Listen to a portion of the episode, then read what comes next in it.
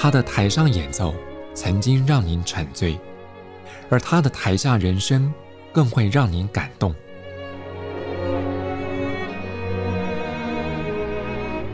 国家交响乐团爱乐实验室 Podcast 名家登场，有生命的音符只为您演出。欢迎收听国家交响乐团 Podcast 节目，我是邢子清。在国家交响乐团二零二三、二零二四年度乐季当中，有个重点主题就是东欧系列。在西方音乐史上，有几位作曲家，那更堪称是东欧音乐的指标性人物。国家交响乐团特别策划了一场情系东欧音乐会，将要带听众朋友深刻领略东欧作品的绝妙之处。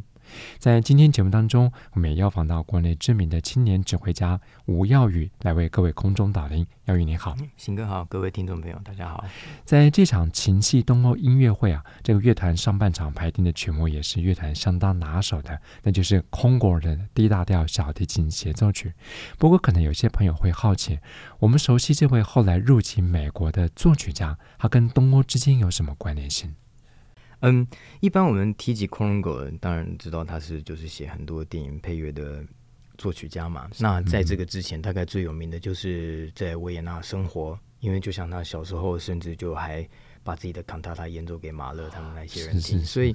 嗯，大家都知道他生活在维也纳。但是呢，其实那个时候就是。还是奥匈帝国的时候，奥地利、匈牙利还是一个帝国的时候，所以其实真要说起来的话，它跟东欧也是有些许的关联了，因为他毕竟也不是出生在维也纳嘛，他是出生在现在叫做 Brno，在出生在布尔诺，捷克布尔诺这一个地方。那那个时候当然叫 Brno，另外一个地名。不过就是他出生是在偏东欧的，然后后来在小时候才在维也纳成长。嗯哼，刚耀宇提到一个重点啊，就是当时在十九世纪有很多这个在欧洲乐坛响叮当的大作曲家，有些他们就是出生在奥匈帝国时期的捷克，像我们熟悉的德弗扎克啦、史麦塔纳等等哈。嗯，捷克好像一直都是一个那一种。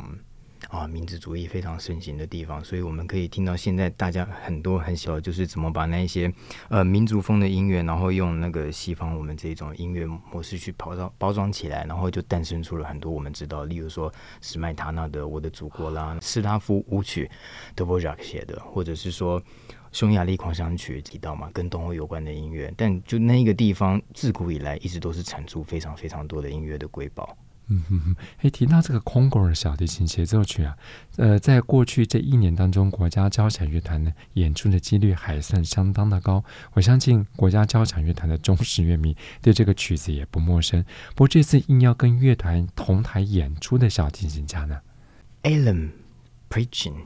呀，他也是现在非常知名的啊青年的小提琴家。我我现在对他的第一印象是他已经在。啊，他的教学的足迹已经横跨欧洲跟安特卫普这一个地方了，嗯、所以他他其实也是一个非常有名的老师。现在，那他当然就是在最有名的事迹，就是得了一个 Long Thibaud 的这个首奖嘛。那其他像 Wieniawski 啦、Tchaikovsky、Kreisler、Oistrakh，他其实都有获奖。那嗯，他第一次跟 NSO 合作也是因为一个契机，代打嘛，我记得。然后那一次也是让乐团的印象非常的好，所以这一次呀，不难想象为什么又被邀请回来了。那一次演奏的是贝多芬吧，就在他自己的那一个他自己说的嘛，呀，所以呃，我我相信是可以很期待，尤其是俄罗斯音乐，因为我记得之前有，我记得是央松，他在形容大家在问他什么，我记得那一题问题是说圣彼得堡这么多的乐团啊，在问他这个音乐文化相关的，然后央松是说。他有发现到，在圣彼得堡或俄罗斯这些地方，他们真的音乐是比较起来可以感觉到是真的很发自内心的。我觉得这也是俄罗斯人的天性，他们好像那个协议里面就刻画着那一种对旋律的那一种敏感度。所以当他们来拉这一些空狗这一种色彩斑斓的，即使它不是俄罗斯音乐，但是我觉得应该也是另外一个。呃，很值得被听的一种诠释方式。嗯其实曜宇过去在国家交响乐团担任协同指挥的任内，也曾经演出过《空果》这首小提琴协奏曲。我想你对这个作品呢，应该心得相当丰富啊！一次，一次，一次。但是在前阵子的青年交响乐团，呀，我刚刚想到，对，我们又演了一次。所以光我在这边的时候，我就已经接触过两次了。那就我所知的话还，还还呃不下十次，呵 呵还很多次。对啊，因为这首现在很对现代人的胃口啊啊，因因为因为你说，嗯、呃，大家可能有一些比较不这么常听古典音乐的，可能在贝多芬的小提琴协奏曲前奏十几二十分钟，可能就坐不住了。Kronenko 的不会嘛？从开头就是告诉你说，我这个就是。像电影的画面一样，一幅一幅的出来，没有一个小节会让你感觉到无聊的。啊，这也是得力于好莱坞的这一个地方。嗯，在最开始提到的时候，我们说空人狗，大家知道比较知道的是他是写好莱坞的配乐，这个可能要稍微讲一下下。嗯，好莱坞的配乐，哎，那一个时代我们看到很多像空人狗的本人，或者是说 Bartok。然后那一些都是因为战争，然后跑到美国去求生了。但是空狗的有一半是啦，他在早在战争开始之前，他其实就已经去跟华纳写出了一首了。不过那个时候是跟孟德尔松种下的之梦有关，有点比较像是改编的。不过当然后来就是做出自己的名声以后呢，刚刚好奥地利也被希特勒并吞了。那他呃基本上就是发誓说。希特勒垮台之前，他不会再回去创作古典音乐，所以举家搬到美国去，那才开始转向电影音乐的创作。但就是也不能说是因为。他被并吞了以后，才不得不转到那边。不是他在那之前其实就有开始了。那当然也是很得心应手嘛，因为他的他记得在十二十三岁的时候就写出了非常有名的曲子了，所以他的那个旋律的天分，有人把它形容其实就是现代版的莫扎特。所以当这样子的一个天赋过来写电影音乐的时候，这短短几年之间他已经拿到两个奥斯卡了。所以应该是对。嗯，即使他不是第一个写作电影配乐的作曲家，但绝对是第一个最知名的。那奥斯卡，我相信也是第一个拿到这么多的。那这么多年了以后，当然后来他还是回来写作严肃的音乐了。哎，好，这样这样讲不太对。呃，古典音乐。那回来古典音乐了以后呢？呃，第一个计划就是有包含的其中的几首，哎，其中一首就是小提琴协奏曲。那在那一他最回来创，哎，最开始回来创作古典音乐的那几首里面呢，其实多多少少都带有那一种电影音乐的色彩，因为他其实也一直知道说他自己电影音乐里面写的那些元素其实都是非常好的，连他爸爸也这样子承认，他爸爸是知名的乐评家嘛，是一个那个 Hanslick 的继任者，嗯。所以他也鼓励他儿子说：“你可以把那些最好的东西留住。”他也确实这样留住了。像小提琴协奏曲，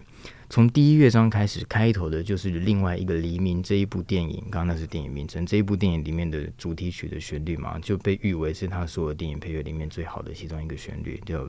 就像黎明一样。之后大家听到那首就会知道，嗯。然后到第一乐章的第二主题，第二乐章、第三乐章，第三乐章是从《乞丐与王子》这部电影来的，所以每一个主题其实都是从电影音乐拿来，但是并不是他单纯的把自己曾经写过这样拼贴起来，像一个拼图一样，并不是，他还是有稍微的，就是透过那一个元素，然后把它真的很很很完美的融合在一起，变成了一整首。那第一个原因是。就是电影音乐为什么让这一首就是我刚刚说很对现代人的胃口？那很对小提琴家的胃口，是因为啊，这可能要就是要讲到首演的那个 Joschan Heifetz，他也建议 Kronenko 的说，你啊，你可以写难一点点，没关系，我拉得动，你写难一点。所以这个技巧哇，一次又一次的写得越来越难，越来越难。然后到后来就可以听到我们现在就所谓的名盘嘛，就是 Heifetz 录的这一首，灌录的这一首的唱片啊，真的是那个速度快到真的是不可思议。所以这一首不论在技巧上，或者是在内容上、内涵上，就是都是蛮现代人蛮能接受，而且蛮就还是只能用对胃口这三个字来形容的。那虽然说它是改编自。啊、呃，电影音乐，但是也不会流于俗套，也不会让大家觉得很怂，并不会啊。那当然也是 Heifetz 在里面也扮演其中一个角色。嗯啊，所以哎，这一首绝对是很值得可以一再的被听啊！我自己已经演过了三次四次，我也不会听腻这一首。嗯嗯嗯。所以简单的说，就相较于刚刚讲的，对于二十二十一世纪现代人来说，部这部作品它既有古典的风格，也融合了现代人口味，可以说是雅俗共赏。不过相较之下，在这场情系东欧音乐会下半场排定的曲目，又是另外一种风格，这是十九二十世纪的匈牙利作曲家 Bartok 他的。管弦乐协奏曲，不过从标题来看，可能有些听众会好奇啊，为什么称之为管弦乐的协奏曲呢？嗯，这个是一个相对比较新的一个题材，管弦乐协奏曲，我们就讲说，好，就先忽略前三个字好了。协奏曲，就大家一定知道嘛，协奏曲你就是有一个主要的角色，然后那一个角色后面有帮他伴奏的一群人，这个就叫协奏曲。但是当他叫管弦乐协奏曲的时候，我们拿 Bartók 自己讲的话来形容的话，他是说，嗯，他把乐团里面每一个声部、每一个独奏或旋律，他都把它当成是协奏曲的独奏来对待，就给他们相同等的分量跟质量。所以，呃，当他在写作这一首的时候，更多的，嗯。是考虑到每一个乐器的自主性跟独立性，而不是真的想让他们，比如说什么，现在大家会讲求的啊，每一个声部里面音色需要融合啦。然后，呃，我们就拿德布西来讲好了，每一个乐器就好像调色盘里面的一个颜色一样，然后最终成一幅画嘛。Bartók 又是另外一回事了，每一个 Yes。当然是每一个独特的色彩，但是对他来讲，这个独特的色彩，独特这两个字对他来讲就是最重要的，因为每一个乐器都被他当成是有一群人在帮他伴奏的独奏来处理，所以他才叫他是管弦乐协奏曲。嗯，其实，在就拿比较大家可能会比较熟悉一点点的，也是在这一两年间我们有演过的潘黄龙老师的作品，他其实大部分作品。管弦乐协奏曲这一个题材占了大多数。那啊、理由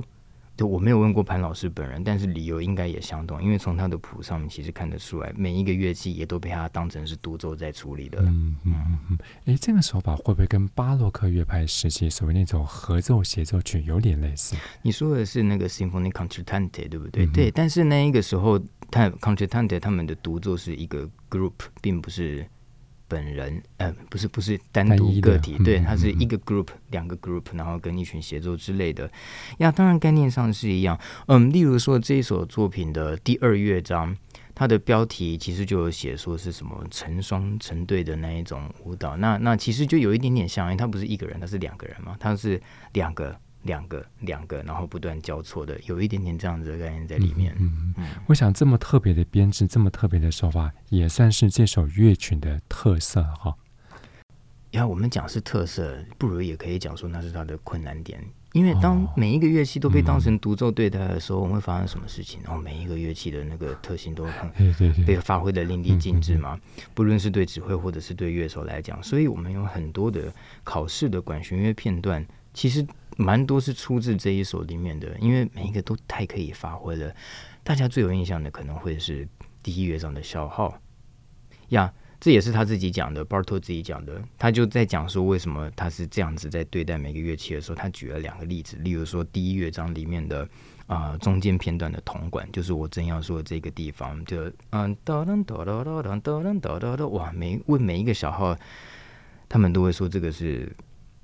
很令人兴奋的片段，因为他们真的是可以有所发挥。那这个是你一般在啊、呃，如果是真的一个，比如说比较叫德奥的那一种交响曲里面，你不太会这么样的突出。但是巴尔托并不是。第二个例子是在最后一个乐章的弦乐，也是那个弦乐，你看每一个人都毛起来了，你很难想象是几十个人都要拉这一种好像是独奏才会出现的技巧。但是这一首里面就会有，所以它的特色就是因为每一首都被赋予了。啊、呃，相对应的质量跟重量，所以每个乐器都很难，但是也是这一首非常精彩的原因。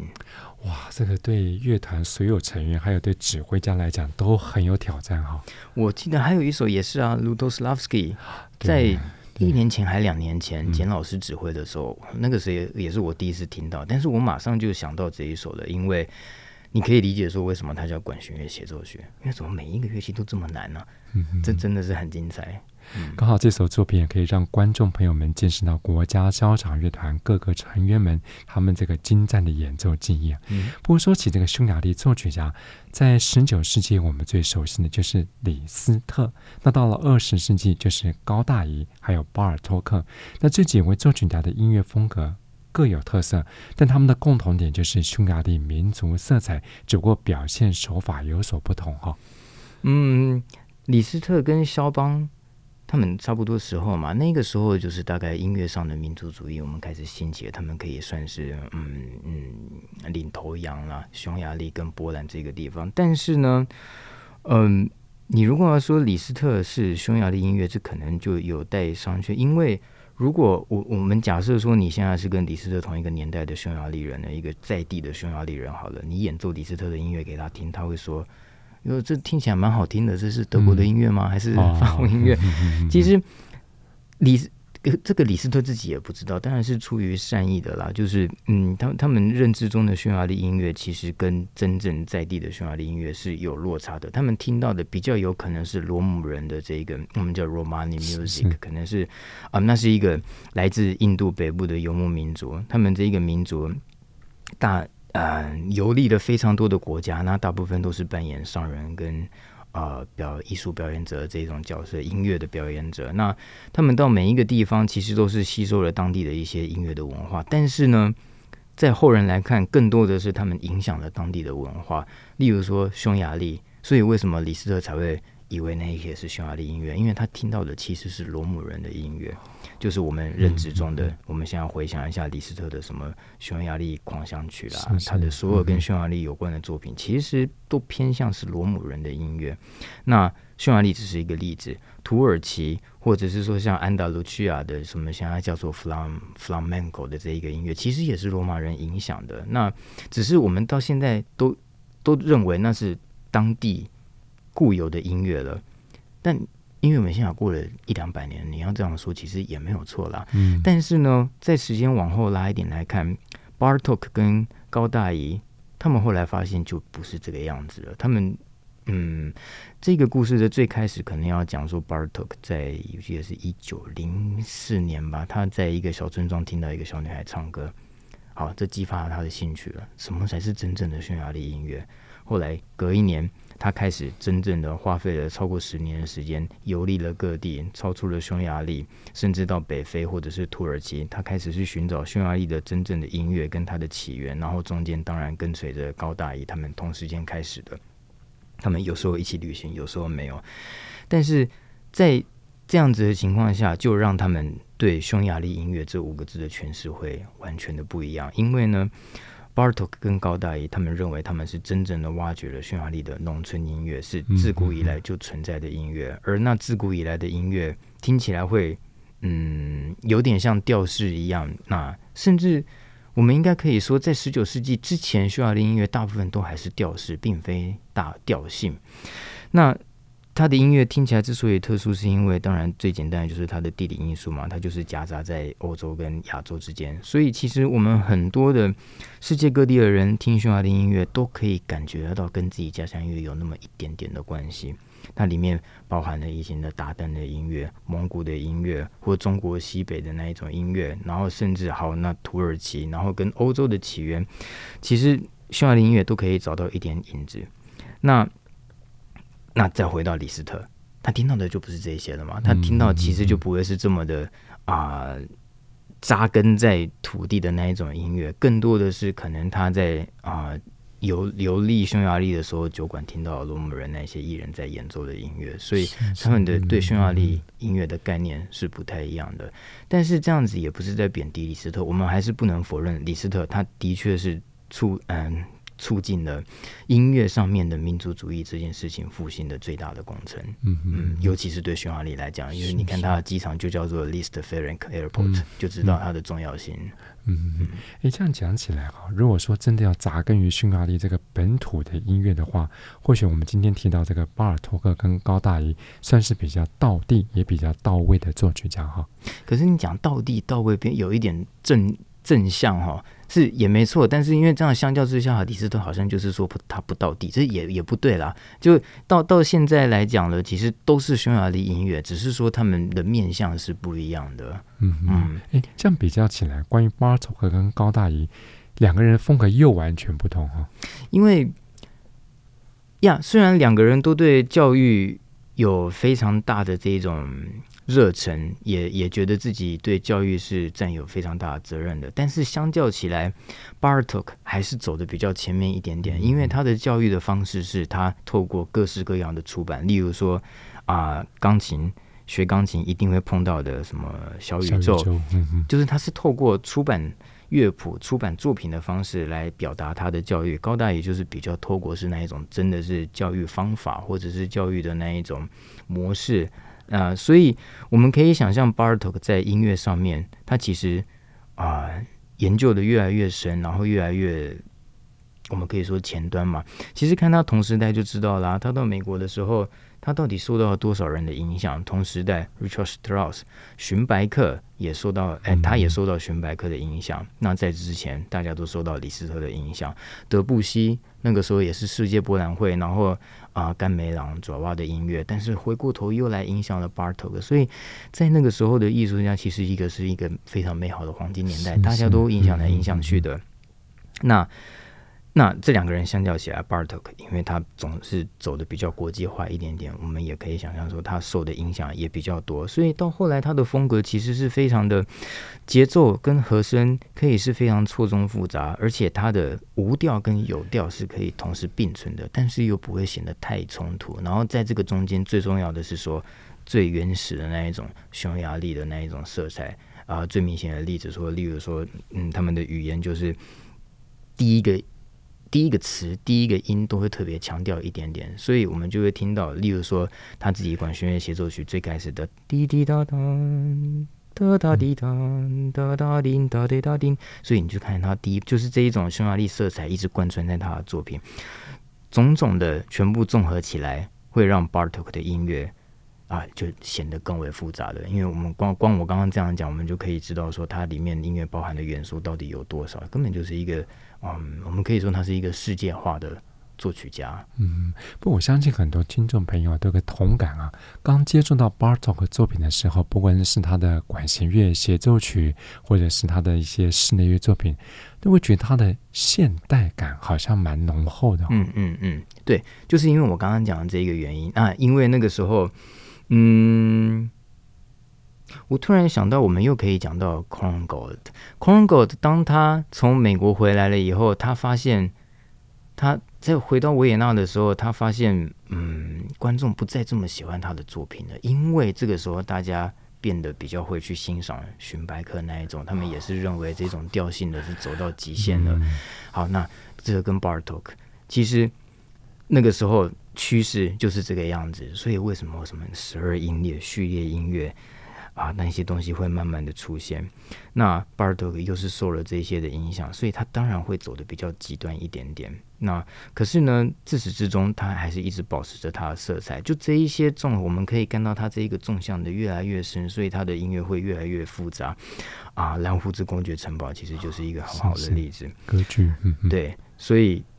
呀。就是还是要重复这样讲的，我们可以想象他是一个世界化的作曲家。当然，跟高大爷比起来，他会比较现代感强烈，比较极端一点点。嗯哼哼。那如果听众朋友们想要入门 Bartok，那个要语有什么建议呢？绝对不要蓝胡子公爵城堡就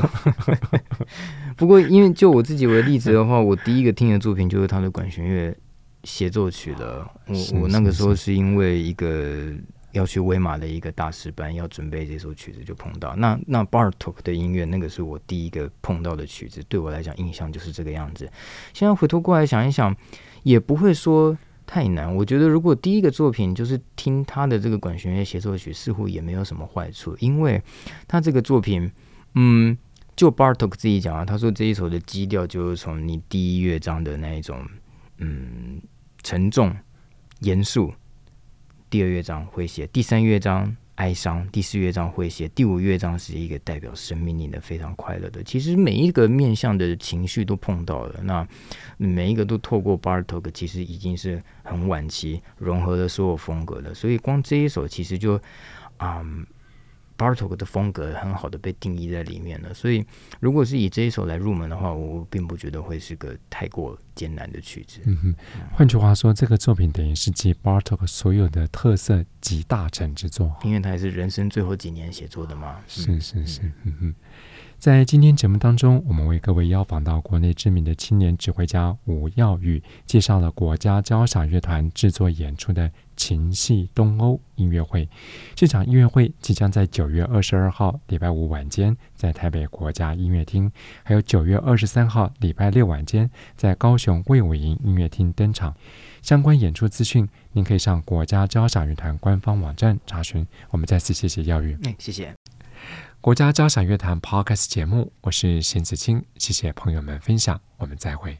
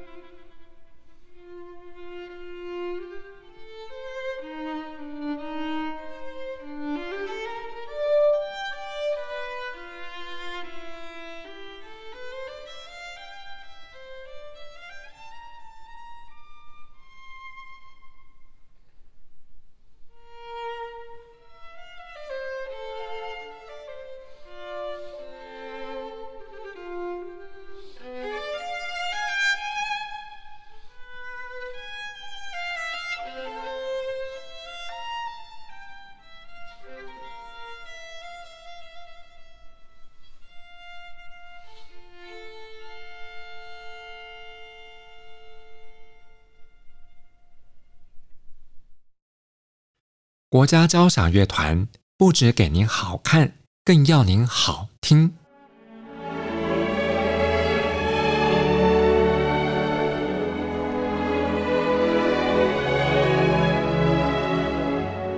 国家交响乐团独家精彩实况，原创 Podcast 节目，舒缓音乐，友善贴心，诚意十足。爱乐实验室 App。温馨登场，请上 App Store 或 Google Play 搜寻“爱乐实验室”。